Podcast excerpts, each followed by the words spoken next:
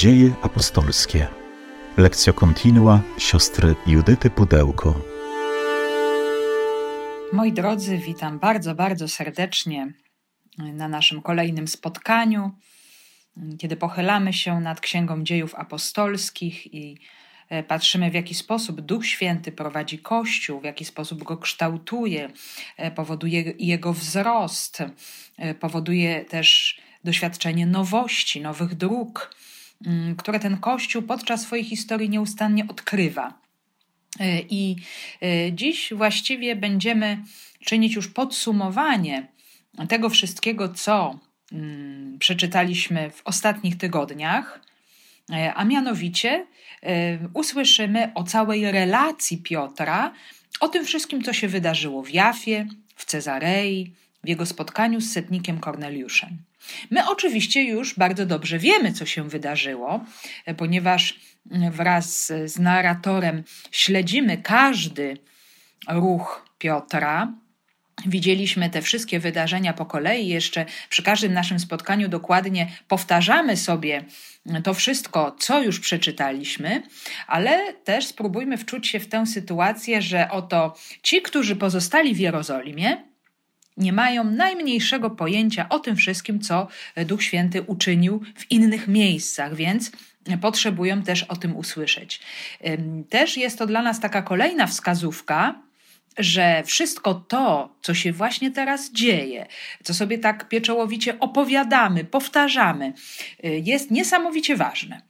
Skoro y, to się dokonuje, skoro później też jeszcze raz słyszymy o tych wydarzeniach w rozmowie pomiędzy Korneliuszem i Piotrem. Jeden drugiemu opowiada o swoim doświadczeniu, i jeszcze teraz po raz kolejny usłyszymy o tym e, w relacji samego Piotra do wspólnoty w Jerozolimie, to musimy już po prostu zauważyć, że chodzi tutaj o fakt niesamowicie ważny i, i też w tej kolejnej relacji jeszcze usłyszymy kolejne bardzo ważne szczegóły dotyczące tej sytuacji, która też wynika właśnie z refleksji, jaką mm, co chwilę, co jakąś dłuższą chwilę apostołowie czynią wobec tych wszystkich rzeczy, które mają miejsce. E, więc przygotujmy się teraz na wysłuchanie kolejnego fragmentu, prosząc też o dar słuchania słowa, o dar otwarcia się na to słowo chociaż już o tych wydarzeniach będziemy słyszeć po raz kolejny, w jeszcze inny sposób. Spróbujmy też to słowo odkrywać jako nowe, mm, dane mi dzisiaj na moją konkretną życiową sytuację. Prośmy, aby Duch Święty nas oświecał.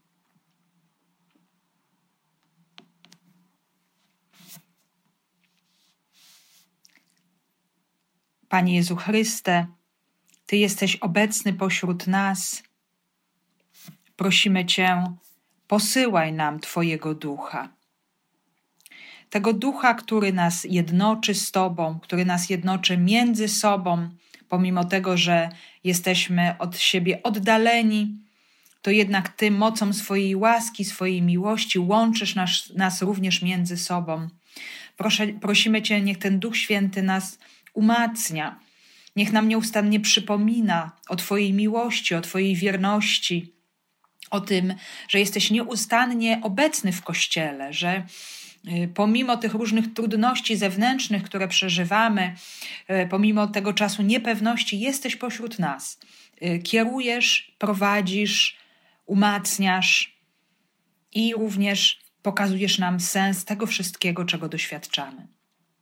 Prosimy Cię, udzielaj nam Twego Ducha Świętego. Przyjdź, o Duchu Święty, przyjdź mocy Boga i słodyczy Boga. Przyjdź Ty, który jesteś poruszeniem i spokojem zarazem. Odnów nasze męstwo, wypełnij naszą samotność pośród świata. Stwórz w nas zażyłość z Bogiem.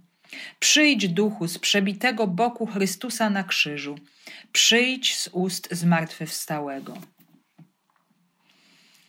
E, więc właściwie już, moi drodzy, zbliżamy się do końca tej kolejnej części. E, owszem, jeszcze nie doszliśmy do Antiochii, E, wyszliśmy z Jerozolimy, jeszcze nie doszliśmy do Antiochii, ale już naprawdę jest bardzo, bardzo blisko.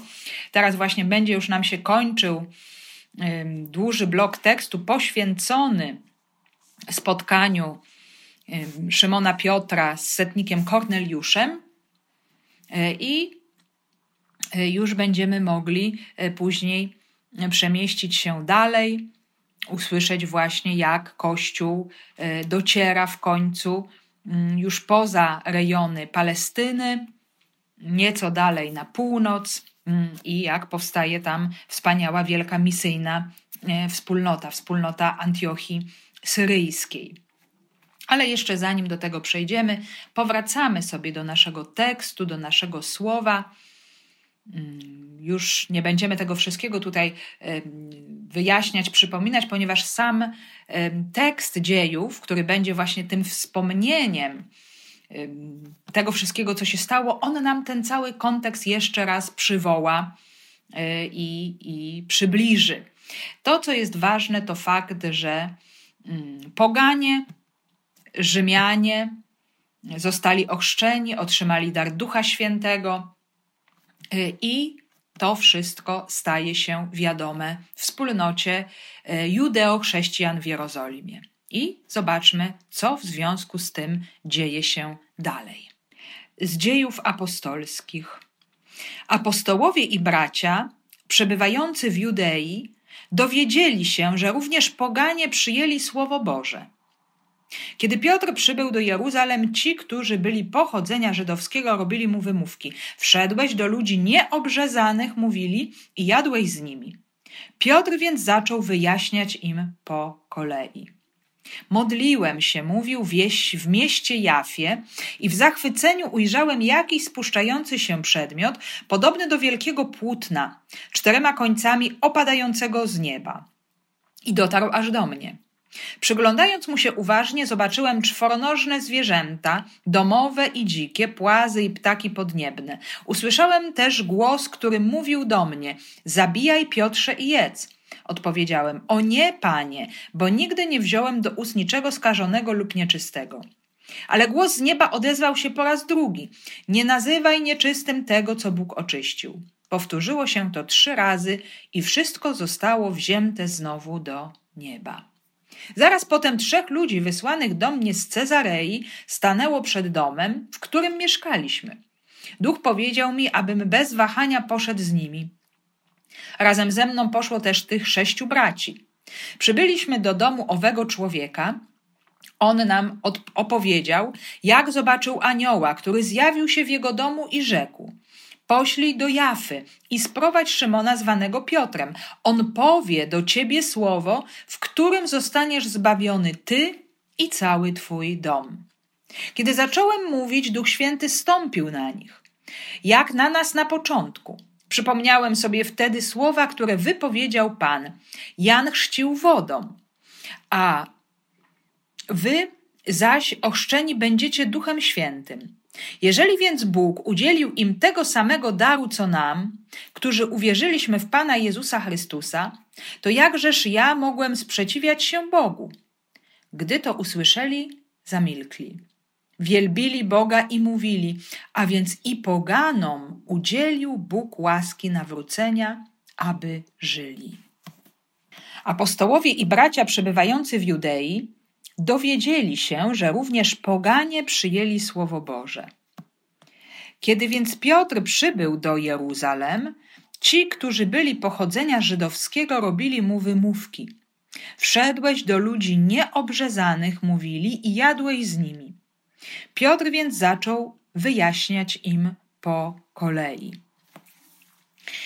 I tutaj pierwsza taka sprawa bardzo ważna, że oczywiście każdy z mm, apostołów, czy uczniów, czy ewangelizatorów działa w różnych miejscach, y, ale pomimo, że nie ma jeszcze jakiejś bardzo zróżnicowanej, uszczegółowionej hierarchii, struktury Kościoła, y, to jednak cały postęp w ewangelizacji, gdziekolwiek by się to nie działo, jest przeżywany na płaszczyźnie wspólnoty.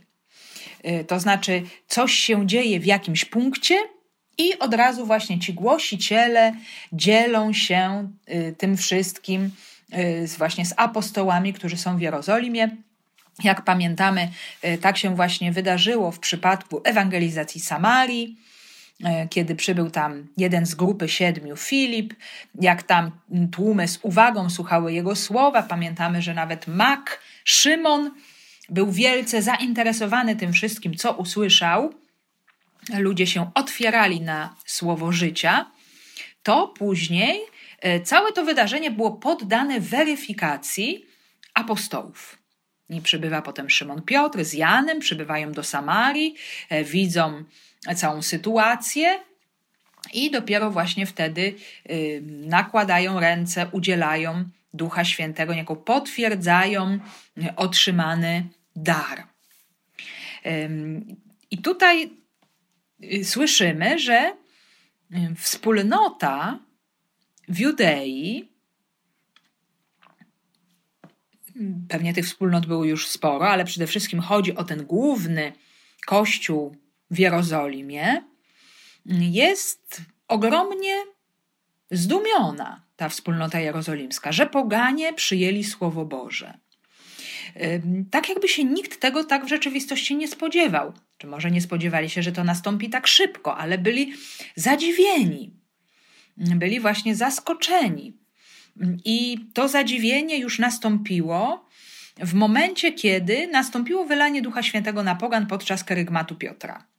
Ci, którzy byli tam właśnie z apostołem, tutaj z tej relacji dowiadujemy się, że było to sześciu braci, sześć osób, oni już byli zadziwieni, że Duch Święty wylał się na pogan i byli to również chrześcijanie żydowskiego pochodzenia. Więc y, są zaskoczeni nie spodziewali się. Chociaż no, wiemy, że ten przekaz Jezusa był bardzo wyraźny.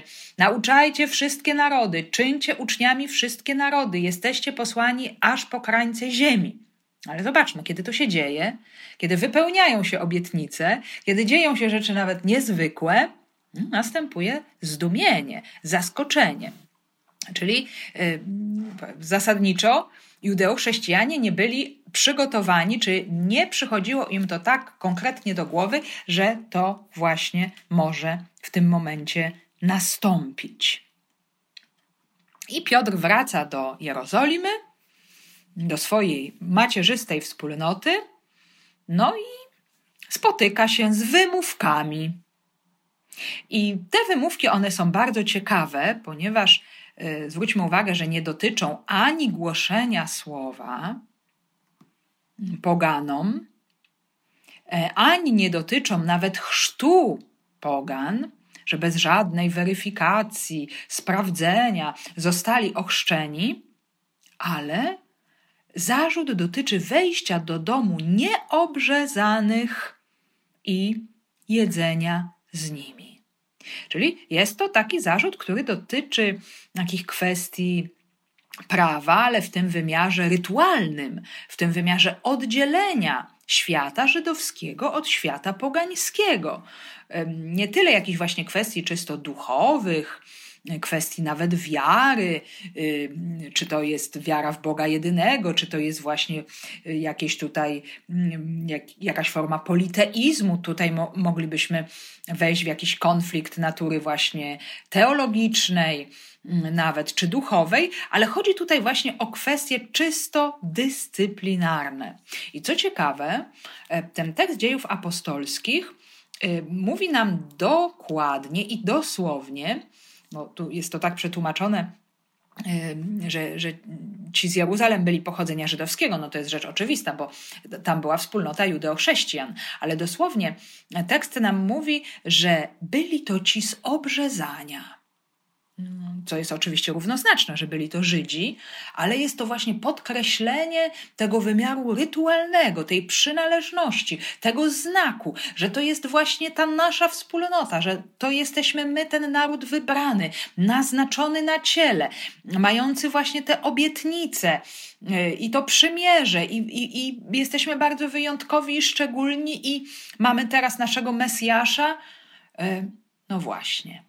A tamci wszyscy inni, i tu się rodzi pytanie, jak my teraz, co my mamy zrobić wobec, wobec tego wszystkiego? Tutaj w tym momencie może nam się też to tak bardzo mocno połączyć y, z tym, co słyszymy w Ewangelii według świętego Łukasza o Jezusie. W 15 rozdziale czytamy o tym, że do Jezusa przychodzą celnicy i grzesznicy, aby go słuchać. E, no nie wiemy, to, to pewnie nie byli poganie, to pewnie byli Żydzi, ale właśnie zanieczyszczeni rytualnie e, grzesznicy, celnicy, mający kontakt właśnie ze światem nieczystych, z poganami, kolaboranci, e, niewierni wierze ojców. I, I pojawia się właśnie ten zarzut, ten przyjmuje grzeszników i jada z nimi. Też jest zarzut dotyczący wspólnego posiłku, bo ten wspólny posiłek posiadał ogromne znaczenie, bo tworzył rodzinę, tworzą wspólnotę. No i co teraz? My tworzymy wspólnotę, tworzymy rodzinę z tymi nieobrzezanymi? No jak to w ogóle tak może być? Jak można te dwa światy połączyć? Więc Zobaczmy, to jest bardzo, bardzo ciekawy problem, bo pokazuje, że e, on nie leży w ochrzczeniu pogan. Nikt tutaj tego chrztu nie podważa nawet, ani nawet nikt no, nie zadaje o to pytanie, nie ma dyskusji na ten temat, na temat ich wiary, e, ich, e, ich nawrócenia. Ale problem leży w tym, co następuje dalej po chrzcie. Jak mają żyć razem we wspólnocie Żydzi i Poganie? Nawet jeśli jedni i drudzy są jednakowo ochrzczeni. No, jest to coś, co no, jest problemem, nie jest rozwiązane. I jest to problem, który dopiero się tutaj rozpoczyna. On, on jeszcze nam wybrzmi. Y, będziemy czytać y, jeszcze w 15 rozdziale o, o spotkaniu, o tak zwanym Soborze Jerozolimskim, gdzie to będzie dyskutowane na różne sposoby. Czy, czy to nam wybrzmi również w liście świętego Pawła do Galatów, więc no, będzie to bardzo wyraźny, mocny problem tych różnic kulturowych, bardzo silnych, ale też związanych no, z, z, też i z kulturą, z wychowaniem, z rytualnością, z przynależnością. To nie jest takie oczywiste od samego początku istnienia Kościoła, że Jezus Chrystus znosi wszystkie dotychczasowe podziały świata. Jeszcze to im tak dokładnie nie wybrzmiało. Jeszcze tego nie rozumieją. Na razie jeszcze oni się bardzo mocno identyfikują ze wspólnotą żydowską, bo chrześcijanie, no jeszcze tak tutaj do tej pory nie, nie zostali tak nazwani, to nastąpi za chwilę, ale uczniowie Jezusa, oni są po prostu kolejną grupą wewnątrz judaizmu. I tak to wszystko wygląda. I dlatego Piotr zaczyna im po kolei stopniowo wyjaśniać wszystko to, co się dzieje. I mówi tak: Modliłem się, mówił, w mieście Jafie i w zachwyceniu ujrzałem jakiś spuszczający się przedmiot, podobny do wielkiego płótna czterema końcami opadającego z nieba, i dotarł aż do mnie. Przyglądając mu się uważnie, Zobaczyłem czworonożne zwierzęta domowe i dzikie, płazy i ptaki podniebne. Usłyszałem też głos, który mówił do mnie: Zabijaj, Piotrze, i jedz. Odpowiedziałem: O nie, panie, bo nigdy nie wziąłem do ust niczego skażonego lub nieczystego. Ale głos z nieba odezwał się po raz drugi: Nie nazywaj nieczystym tego, co Bóg oczyścił. Powtórzyło się to trzy razy i wszystko zostało wzięte znowu do nieba. Czyli wracamy znów do znanych nam już wydarzeń, już było to przez nas i czytane, i omawiane, cała wizja z Jaffy, o której teraz Piotr opowiada swoim, swojej wspólnocie, swoim braciom i siostrom w Jerozolimie. I mówi też właśnie e, i o swoich osobistych dylematach, e, o swoich napięciach związanych z przepisami pokarmowymi i o trzykrotnym wezwaniu z nieba. Czyli właśnie dokładnie przedstawia im no, tę konfrontację pomiędzy samym niebem, ta wizja, której on zupełnie, jak pamiętamy, nie zrozumiał, ale jednak pochodząca z nieba od Boga i głos pochodzący z nieba od Boga, i ta jego wewnętrzna sytuacja, w której on tego absolutnie nie może zaakceptować i przyjąć. No i pomimo, że jest to Boże wezwanie, to w Piotrze był, jak pamiętamy, konflikt wewnętrzny, jakieś napięcie, jakaś niepewność. I, no i to jest bardzo ważne, że Piotr o tej rzeczywistości tutaj mówi. On się dzieli tym swoim osobistym doświadczeniem. Co on osobiście przeżył? To była jego modlitwa, jak pamiętamy, zachwycenie, wejście w Bożą obecność. No, no, no właśnie, doświadczenie jakiejś ekstazy, mm, która otworzyła go na wizję, która nie była wcale dla niego przyjemna ani komfortowa. Wręcz przeciwnie, wprowadziła go w napięcie, w niepewność, w dylemat. To też jest bardzo rzecz ciekawa, że y, no, mm, najwspanialsza modlitwa wcale nie musi nas prowadzić do jakiegoś błogostanu, ona może nas wręcz wyrywać z pewnego błogostanu, z pewnego y, zadowolenia z siebie, z tego, że właśnie już jestem y, na pewnej drodze, już, już coś przeszedłem w tej drodze, już ta moja wiara dzięki Słowu Bożemu się kształtuje coraz bardziej, już dużo rzeczy wiem, poznałam, doświadczyłam. No i właśnie, i, i może być tak, że ta wspaniała modlitwa dochodzi do punktu no, jakiegoś ogromnego napięcia, gdzie Bóg mnie zaprasza dalej, ja tego nie rozumiem, ja nie mogę y, jakoś przebrnąć przez pewne natchnienia y, czy Boże zaproszenia, które odkrywam, no i, no i właśnie jest problem. I to jest też takie niesamowite tutaj, że Piotr tak bardzo otwarcie swojej wspólnocie o tym mówi. Że jakoś się nie zatrzymuje, że nie ucieka od tego wewnętrznego konfliktu, mm, który przeżył, ale też dzięki temu on pokazuje wspólnocie, jak Pan zadziałał w jego życiu. I co się wydarzyło, że to była inicjatywa Boża, że tu była moja niepewność, ale ostatecznie Bóg tę sytuację prowadzi dalej. No, takie wydarzenie też zupełnie dziwne. I y, dlaczego to jest takie ważne? Dlatego, że pokazuje tutaj nam właśnie tę kwestię świadectwa, że ono jest bardzo ważne, że my możemy nawet nie mieć mm, świadomości, że Bóg może chcieć przez nasze podzielenie się, właśnie danie świadectwa, opowiedzenie o jakimś swoim doświadczeniu, modlitwie, dylemacie, nawet słabości, Bóg może coś zadziałać w życiu drugiego, w życiu innych ludzi. Może się tym posłużyć. No, jest to mm, no, taka rzeczywistość też niesamowicie, niesamowicie ważna. Więc ten walor świadectwa, dlatego słyszymy to po raz kolejny. My możemy już, może tutaj też powtarzając nieustannie o, tej, mm, o tym, o tym przedmiocie, o tym płótnie, o tych zwierzętach.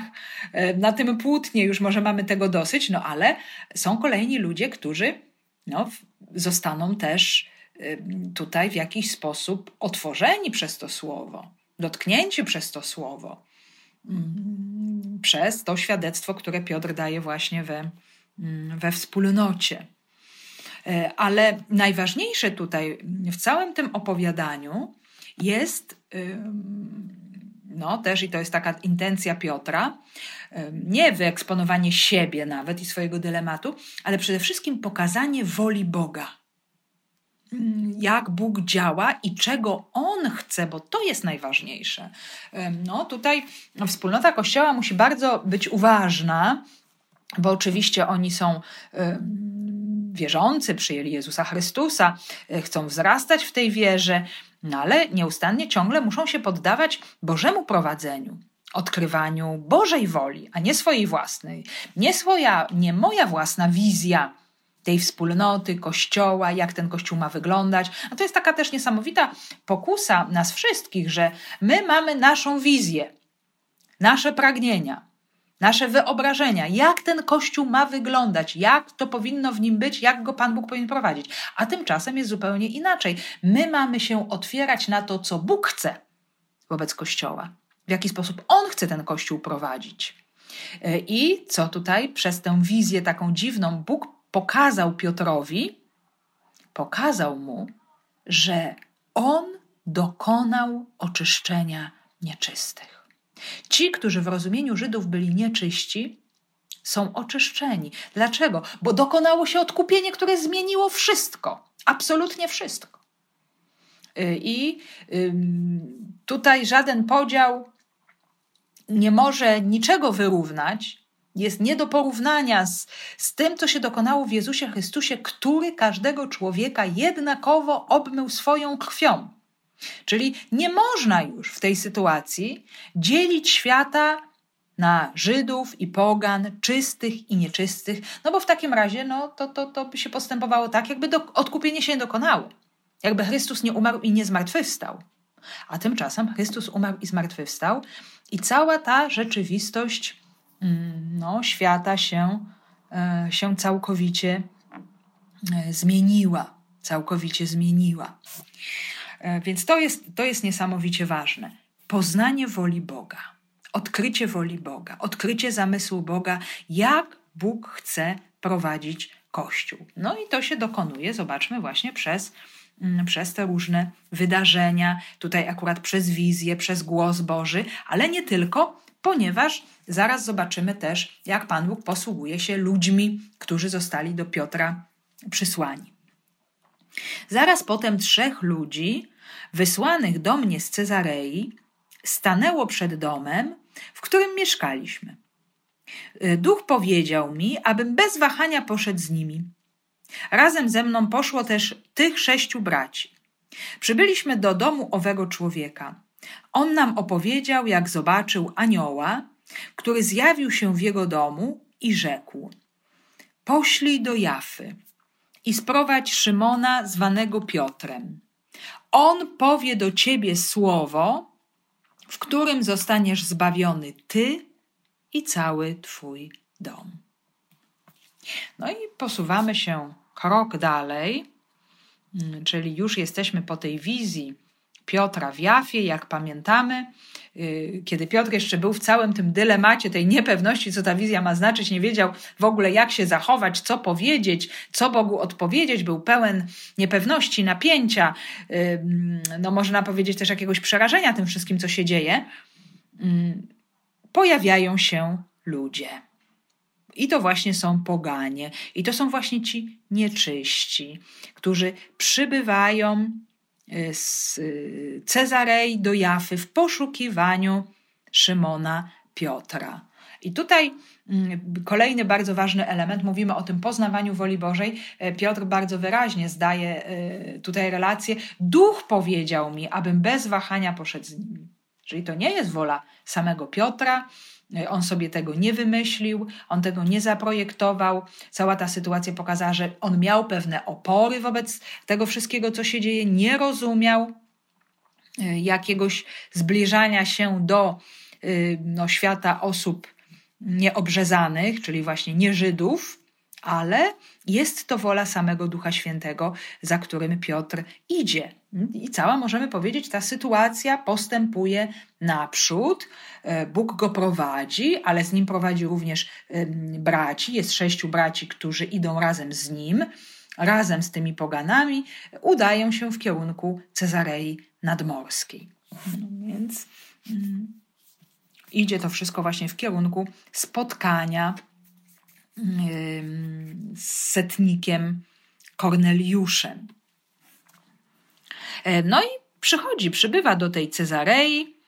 I to jest też takie tutaj niesamowite, że Piotr nie mówi poganin, nie mówi właśnie setnik, Rzymianin, ale mówi: Przybyliśmy do domu owego człowieka. Czyli y, już nawiązał z nim bardzo bliską relację, i, i, no, to już jest jego brat w Jezusie Chrystusie. Człowiek ochrzczony, wypełniony Duchem Świętym. I już ten podział został zniesiony. No, więc Piotr tutaj y, unika tego słowa poganie, czy nie obrzezanie, ale mówi: Przybyliśmy do domu owego człowieka. E, I to, co jest też kolejnym znakiem, już trzecim, bardzo ważnym, pierwszym znakiem była wizja Piotra, drugim takim znakiem był głos Ducha Świętego, który go posłał, i trzecim znakiem jest świadectwo Korneliusza, w którym mówi nam o wizycie anioła. Obecność anioła właśnie w domu setnika, w domu nieobrzezanego, w domu poganina. To ma być dla słuchaczy Piotra w tym momencie, tych, którzy są no niejako poruszeni, nie mogą zrozumieć tych kontaktów z nieobrzezanymi. To ma być wyjaśnienie. Bóg tam przyszedł. Dlaczego? Bo przyszedł tam jego posłaniec, bo przyszedł tam jego anioł. A doskonale każdy Żyd o tym wiedział, że wysłannik, posłaniec, anioł jest reprezentantem posyłającego. Mhm, czyli tutaj no, sam Bóg jako pierwszy łamie pewne granice, łamie stereotypy, przekracza to, co, to, co mm, tutaj właśnie w tych ludziach w chrześcijanach żydowskiego pochodzenia jest, jest w tym momencie jeszcze y, nie do przejścia. Mm, te granice właśnie postawili ludzie, a Bóg je przekracza. Y, I niezwykłe, niesamowite są tutaj słowa anioła. Y, my oczywiście częściowo już je usłyszeliśmy z tej relacji samego Korneliusza i z całego opisu też tej wizji, że ma on koniecznie niezwłocznie posłać po Szymona, zwanego Piotrem, który przebywa w Jafie, w domu Szymona, garbarza nad morzem. Ale tutaj słyszymy po raz pierwszy motywację bardzo głęboką, bo oczywiście ym, setnik oczekuje czegoś od Piotra, a tutaj jest to bardzo wyraźnie określone. Ym, anioł mówi tak: Poślij do Jafy, sprowadź Szymona zwanego Piotrem, on powie do ciebie słowo, w którym zostaniesz zbawiony ty i cały twój dom. Właśnie to jest coś niesamowitego. To jest właśnie to sedno e, orędzia, e, który pokazuje działanie Boga w Kościele.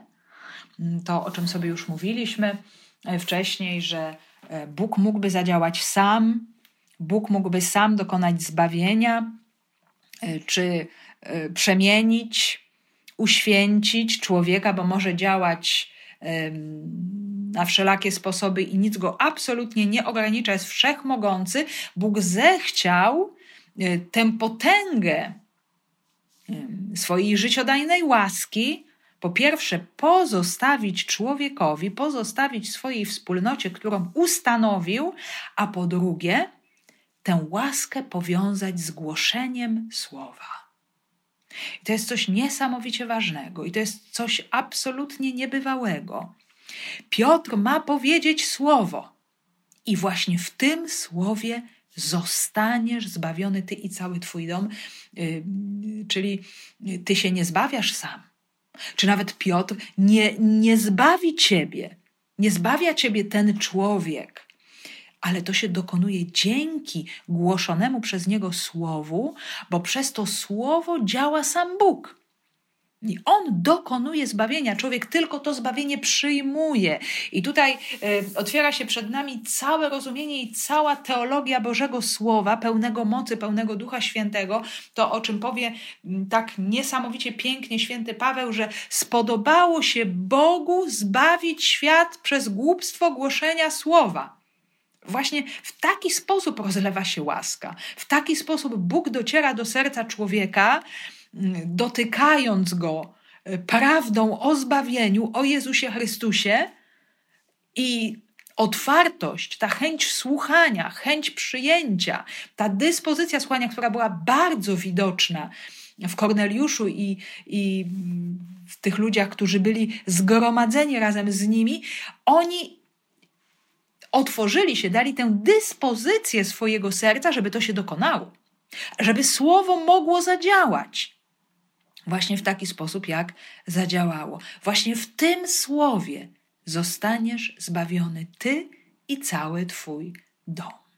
Mm, no, to jest niesamowicie ważne, bo pokazuje nam, że mm, zostały zniesione te wszystkie wymogi, właśnie przynależności, urodzenia, tych wszystkich praw, przepisów, y, to wszystko, co będziemy słyszeć niesamowicie głęboko i mocno przedstawione w nauczaniu świętego Pawła, w bardzo różnych tekstach jego listów, że to, co jest konieczne, to jest właśnie ta otwartość serca, ta dyspozycja, to słowo, które rodzi w Twoim sercu wiarę i wtedy wyznajesz swoimi ustami. Ta wiara prowadzi cię do usprawiedliwienia, wyznawania jej ustami do zbawienia. I wszystko w życiu człowieka się zmienia, kiedy zanurza się e, w śmierci i zmartwychwstaniu Jezusa Chrystusa. To jest rzeczywistość chrztu i zaczyna się nowe życie. Więc taka jest wola Boga. Zbawienie człowieka. I zbawienie człowieka poprzez słowo. Kiedy zacząłem mówić, Duch Święty stąpił na nich, jak na nas na początku. Przypomniałem sobie wtedy słowa, które wypowiedział Pan. Jan chrzcił wodą, wy zaś ochrzczeni będziecie Duchem Świętym. Jeżeli więc Bóg udzielił im tego samego daru, co nam, którzy uwierzyliśmy w Pana Jezusa Chrystusa, to jakżeż ja mogłem sprzeciwiać się Bogu? Gdy to usłyszeli, zamilkli. Wielbili Boga i mówili: A więc i poganom udzielił Bóg łaski nawrócenia, aby żyli. E, I powiedzieliśmy sobie przed chwilą o tych właśnie potwierdzeniach, o tych znakach, które Bóg daje. Właśnie najpierw samemu Piotrowi czy Korneliuszowi, e, żeby to spotkanie w ogóle stało się możliwe. No było z ludzkiego punktu widzenia zupełnie nie do zrealizowania. Więc dlatego musiał zadziałać Bóg. Wizja Piotra, wizja Korneliusza, posłanie jednego do drugiego. No właśnie to wszystko, co Piotr już zrozumiał przed y, spotkaniem z Korneliuszem i w trakcie i to, co zrozumiał też Korneliusz, i jego otwartość, dyspozycja serca, jego przyjęcie słów anioła z wiarą i posłuszeństwem, e, to było wszystko, no to, to były te wszystkie te interwencje, te znaki właśnie tej zbawczej woli Boga. I kiedy Piotr głosi karygmat, jak sobie powiedzieliśmy, ten karygmat był dosyć złożony, bo, mm, no bo no oczywiście tutaj on się zwraca do pogan, nie wiadomo jaką świadomość, jakie poznanie, y, kim był Jezus, oni posiadali, nie byli Żydami, czy słyszeli, czy nie słyszeli. Dlatego Piotr opowiada o tym ziemskim etapie nauczania Jezusa Chrystusa, y, od, począwszy od chrztu Janowego, y, o Jego nauczaniu, o Jego cudach, o, y, o tym, że uwalniał ludzi od działania diabła, czy Jego egzorcyzmach, o tym całym dobru, które czynił ludziom, że skończyło się to wyrokiem śmierci, ukrzyżowaniem, więc śmiercią chwalebną i nastąpiło zmartwychwstanie, wywyższenie, chwała. Są świadkowie są oni świadkami zarówno no, tej publicznej działalności Jezusa, jak i jego zmartwychwstania, nowego życia, tej absolutnie zaskakującej rzeczywistości, która nastąpiła. Więc zaczynają mówić, e, Piotr zaczyna mówić, e, no, możemy powiedzieć, to nie był całkiem taki początek tej mowy, ale całkiem sporo już tych cudownych prawd tajemnic dotyczących Jezusa Chrystusa już poganom przekazał, i następuje w tym momencie to najważniejsze potwierdzenie ze strony Boga, to najważniejsze, y, najważniejszy objaw Jego woli, a mianowicie Duch Święty stępuje na pogan, na ludzi nieochrzczonych, y, ludzi, którzy nie byli Żydami i czyni ich swoją świątynią. Czyli poganie otrzymują ten sam dar, który otrzymali w, dniu pięćdziesiątnicy apostołowie, e, kobiety, Maryja, wszyscy ci, którzy byli zebrani w wieczerniku. I tutaj wypełnia się właśnie to proroctwo Joela. Jak Joel powiedział, e, w owym dniu zostanie wylany duch na wszelkie ciało. No i oczywiście, że w tamtych czasach, czy nawet później, być może nawet apostołowie początkowo myśleli, że no to, to, to się zrealizuje wobec Izraela. Że to już nie tylko ci namaszczeni prorocy, mężowie Boży, przywódcy, jakieś wybitne osobistości będą wypełnieni mocą Boga, czyli Duchem Świętym, bo jeszcze tutaj na tym etapie nie ma tego osobowego rozumienia Ducha Świętego, to wszystko się dokona e, stopniowo, ale każdy człowiek może stać się świątynią Ducha Świętego. I to wszelkie ciało dotyczy wszystkich, również pogan, i to się dokonało. I to jest ta ostateczna pieczęć woli Boga. I dlatego możemy powiedzieć tutaj, Pan Bóg zadziałał w taki sposób bardzo niestandardowy.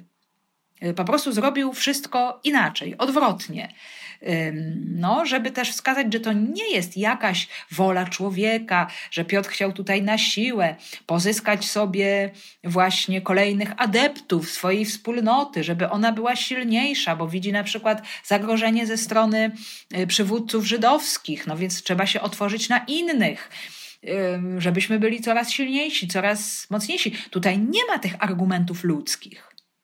Mm, właśnie tej chęci y, no, zrobienia czegoś na korzyść swoją własną. Tutaj jest otwarcie się na działanie Pana Boga i są to wyraźne znaki Bożego działania, bo właśnie wszystko dzieje się nie po kolei. Jak to powinno wyglądać? No, no, no powinien być yy, głoszony karygmat, to jest jak najbardziej właściwy pierwszy punkt ewangelizacji. I to Słowo Boże, które dotyka, ono powinno e, wzbudzić w słuchaczach e, no, tą chęć, czyli ten pierwszy, możemy powiedzieć, impuls wiary. To możemy powiedzieć, to nawrócenie, które powinno się ujawnić w ich słowach, w ich pragnieniu przyjęcia chrztu, czyli powinni potem być ochrzczeni, zanurzeni, i dopiero w efekcie no, wstępuje na nich Duch Święty i tak to powinno wyglądać, ale, ale wyglądało to inaczej, w innej kolejności. Ponieważ właśnie w ten sposób wszyscy mogą być całkowicie pewni, że to jest działanie Pana Boga, że tutaj nie ma jakiejś ludzkiej kalkulacji y, i sam Bóg zaprasza pogan do zbawienia i chce, aby i oni uczestniczyli y, w tym darze, który otrzymali który otrzymał naród mm, żydowski. E, I widząc to wszystko, co się dzieje, stopniowo Piotr zaczyna łączyć różne słowa i fakty. E, przypomina mu się, że Jezus sam zapowiedział nowy chrzest w Duchu Świętym, który zrealizował się w pięćdziesiątnicy. No jeszcze tutaj właśnie w odniesieniu do tego chrztu Janowego, e, że przypomniałem sobie wtedy te słowa, które e, wypowiedział Pan. Jan chrzcił wodą, wy zaś ochrzczeni będziecie Duchem Świętym, czyli Jan zanurzał w wodzie, bo to słowo chrzest, baptizma to właśnie to oznacza. Wy będziecie zanurzeni w Duchu Świętym e, i to oczywiście się zrealizowało w dniu Pięćdziesiątnicy. Natomiast w tym momencie ta pięćdziesiątnica zrealizowała się w taki inny sposób właśnie w, w poganach, że to jest ten sam dar, zostało to zidentyfikowane, bardzo podobne objawy, właśnie wielbienie Boga, ta modlitwa w językach, może nieco inaczej, ale, ale właśnie już te objawy działania Ducha Świętego, one były już y, uczniom znane, Y, właśnie poznawali i odkrywali, że, e, że to jest właśnie to Boże działanie w człowieku. Więc mm, nie tyle karygmat, nawrócenie, wiara, chrzest i Duch Święty, ile karygmat, Duch Święty, wiara, chrzest. Tak, taka troszeczkę też tutaj właśnie inna e, kolejność. E, I widząc to wszystko, Piotr poddaje się całkowicie działaniu Ducha Świętego. Dzięki temu, że poddał się wcześniej działaniu Ducha Świętego, był posłuszny, teraz pojawiły się kolejne znaki y, i, i Piotr poddaje im się znowu. Y, I y, jak on to wszystko tłumaczy? Jeżeli więc Bóg udzielił im tego samego daru, co nam, którzy uwierzyliśmy w Pana Jezusa Chrystusa, to jakżeż ja mogłem sprzeciwiać się Bogu? Piotr tutaj z ogromną pokorą poddaje się temu Bożemu działaniu, chociaż do końca go nie rozumie, chociaż do końca go nie pojmuje. Ale Bóg pokazał mu równość między ludźmi. Wszyscy mają dostęp do zbawienia. I to, co się wydarzyło, dla Piotra było takim sygnałem: oni są gotowi. No, bo zobaczmy, gdyby było inaczej, może byłyby dylematy. Zresztą te dylematy, one się będą pojawiały w innych sytuacjach, bo y, no, to, to nie stało się takim, możemy powiedzieć, już y, wzorcem, normą, że teraz y, karygmat wygłoszony do jakiegokolwiek poganina to będzie owocować natychmiastowym wylaniem się Ducha Świętego, bo oczywiście wszystko potem wróciło do normy I, y, poganie musieli też i słuchać karygmatu, i, i otwierać się, i nawracać się, i, i przyjmować chrzest, i, i potem właśnie dar Ducha Świętego, i potem co dalej z tymi wszystkimi normami, przepisami, i, i problem dopiero no, będzie, tak jak sobie powiedzieliśmy, narastał. Ale ten pierwszy raz, ten próg, kiedy y, Rzymianie przychodzą do kościoła na równi właśnie z, z Żydami, został przedstawiony właśnie w zupełnie inny sposób. Pan Bóg sobie tak to wymyślił, żebyśmy nie mieli żadnej co do tego wątpliwości, że właśnie może byłyby jakieś dywagacje, czy oni są gotowi, czy są niegotowi, a może najpierw musimy ich obrzezać, potem takie pomyślunki będą się pojawiać, może musimy ich zobowiązać do przestrzegania całego prawa. Y, no, kiedy oni będą gotowi, żeby przyjąć chrzest? A tutaj Pan Bóg sam działa w sposób błyskawiczny i pokazuje, są gotowi. To jest moją wolą, żeby oni zostali ochrzczeni. No i to wszystko, co Piotr powiedział, okazało się być w tym momencie wystarczające. Gdy to usłyszeli, zamilkli, wielbili Boga i mówili, a więc i poganom udzielił Bóg łaski nawrócenia, aby żyli. I jest to cała ta historia opowiedziana po raz kolejny, jeszcze raz, zobaczmy, staje się bardzo mocnym świadectwem dla słuchaczy Piotra.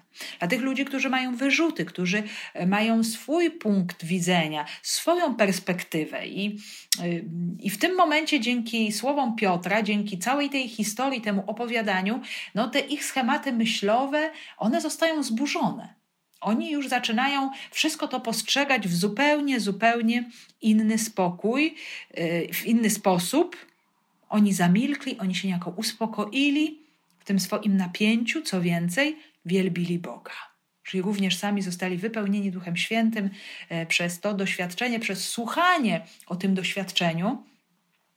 E, cała ta historia doprowadziła również i ich do, mm, do uwielbienia no i ta ich, to ich rozumienie też tej sceny jest niesamowite. A więc i poganom udzielił Bóg łaski nawrócenia, aby żyli. Czyli widzą, że jest to czysty dar Boga, czysta łaska Boga, to nawrócenie, ta metanoja, właśnie ten, ta, ta, przemiana ich umysłu, to otwarcie się na to Boże działanie, że no przecież nie jest to jakąś rzeczą absolutnie zwyczajną, poddać się temu całemu procesowi, y, być posłusznym aniołowi, który przychodzi, y, przyjąć jakiegoś nieznajomego Żyda, Szymona Piotra i otworzyć się y, całym sercem na słowo, które przynosi, no to już pokazuje to wewnętrzne nawrócenie, które się dokonało. Mm, to nie jest tak, że ten Duch Święty spłynął tak zupełnie przypadkowo mm, na kogokolwiek, ale ale cała ta sytuacja, cała ta historia pokazuje, że ci ludzie byli przygotowani, że oni przeszli pewną drogę już wcześniej, już wcześniej przez mm, swoje bardzo prawe z ludzkiego punktu widzenia życie, przez swoją modlitwę, jałmużny, życzliwość, y, modlitwę, y, która ostatecznie doprowadza do wizji, do obecności Anioła Pańskiego y, i do wprowadzenia ich w zupełnie nową E, perspektywę. Więc no, cała ta historia jest też niesamowita z tego punktu widzenia, że pokazuje, że warto rozmawiać. Że mm, wiele sytuacji jest niezrozumiałych, jakichś możemy powiedzieć, tworzących konflikty, nieporozumienia, napięcia z tego powodu, że ludzie ze sobą nie rozmawiają warto rozmawiać, ponieważ dzięki tej rozmowie, którą tutaj sobie przeczy, przeczytaliśmy właśnie razem, dzięki temu została poznana wola Boga wobec pogan. Ci, którzy byli w wielkim dylemacie sumienia, zaczynają wielbić Boga, odkrywają to Jego działanie, dlatego że Piotr zechciał im o tym wszystkim opowiedzieć, pokazać w, od tych różnych stron, jak Bóg działał, jak całą tę sytuację przygotowywał. Więc pewien schemat obalony. Zmartwychwstanie Jezusa otwiera łaskę życia dla wszystkich. Jest ta nowość, że Mesjasz Izraela jest zbawicielem wszystkich ludzi. I to jest ogromny, potężny krok milowy w historii Kościoła. To jest rzecz wielka. naprawdę niesamowicie wielka i, i zobaczycie, moi kochani, już od następnego razu, że nastąpi wielka bomba y, działania ewangelizacyjnego y, i, i y, działania Ducha Świętego. Kościół będzie teraz rósł jak na drożdżach właśnie na terytoriach pogańskich.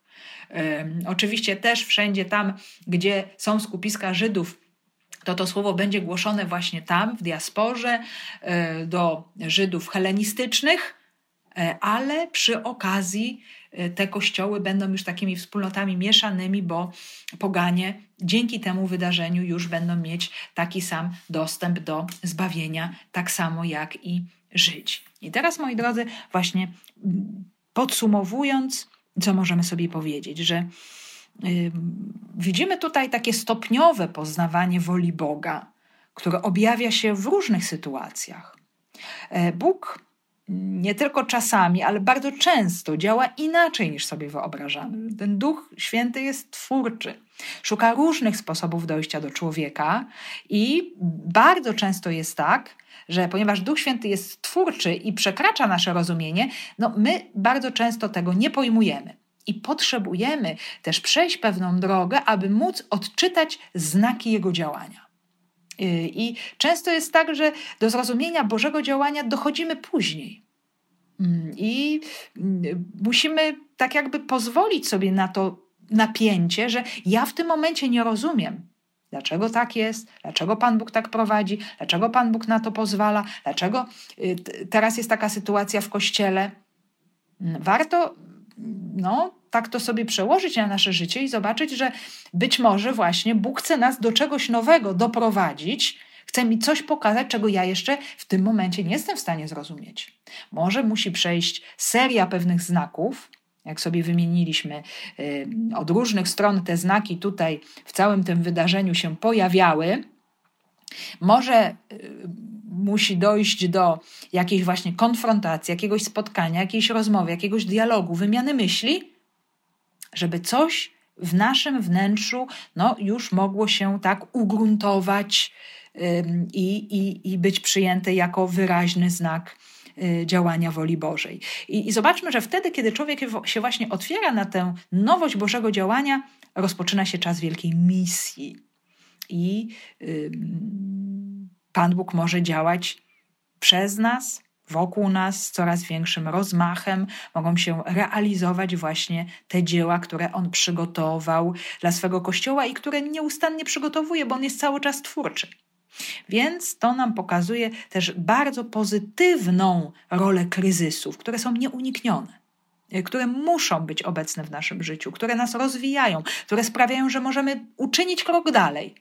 I i, I, właśnie dlatego potrzebujemy ciągle, nieustannie tego zapytania, tej postawy: Panie Boże, czego Ty chcesz? Panie Boże, dokąd chcesz mnie i nas jako Kościół doprowadzić? W jaki sposób ja mam odpowiedzieć na Twój głos, na Twoją wolę? W jaki sposób ja się mogę stać narzędziem w przeprowadzaniu Twojej świętej woli? w kościele. W jaki sposób ja mam się stać narzędziem przenoszenia Twojego Ducha Świętego dalej, tam gdzie On chce dotrzeć, tam gdzie chce doprowadzić Kościół. Więc to są, moi kochani, te kolejne pytania, z którymi się tutaj w tym momencie zatrzymujemy, ale stały się rzeczy wielkie, niesamowite i wspaniałe. Warto, żebyśmy pomyśleli, poreflektowali, pomodlili się nad tym słowem też w kontekście naszego życia y, i, i tego, do czego Duch Święty chce e, osobiście każdego z nas doprowadzić i chce też doprowadzić Kościół um, dzisiejszych czasów. Bo cały czas to sobie powtarzamy od samego początku lektury dziejów apostolskich, to jest DNA Kościoła. To jest, możemy powiedzieć, taka matryca, forma, e, która się realizuje oczywiście na różne sposoby e, w różnych wiekach jego historii, ale jest to cały czas ten sam sposób działania, że e, Duch Święty nas prowadzi, my tego do końca nie rozumiemy, ciągle są jakieś nowe wyzwania, bo Duch jest twórczy. No i teraz rodzi się pytanie, e, co jest tą moją Jaffą i Cezareą, którą Bóg chce przeprowadzić w moim życiu. Mm, czego ja w tym momencie nie rozumiem z Bożego działania e, do czego Bóg mnie zaprasza, czemu ja mam się poddać niezwłocznie w moim życiu. To są takie właśnie pytania, które możemy sobie postawić i które też pozwolą nam mm, no, zaaplikować to Słowo Boże, aby ono stawało się coraz bardziej życiodajne w nas i wokół nas. Także moi drodzy, zatrzymajmy się tutaj. Zapraszam Was całego serca do modlitwy tym słowem, do, mm, do modlitwy też za Kościół dziś, abyśmy wobec tych wszystkich trudności, zagrożeń, niepewności y, z coraz większą wiarą, zaufaniem pozwolili się prowadzić duchowi, aby On mógł przez nas działać i dokonywać y, swoich dzieł, i aby wola Boża wypełniała się coraz bardziej w nas i wokół nas.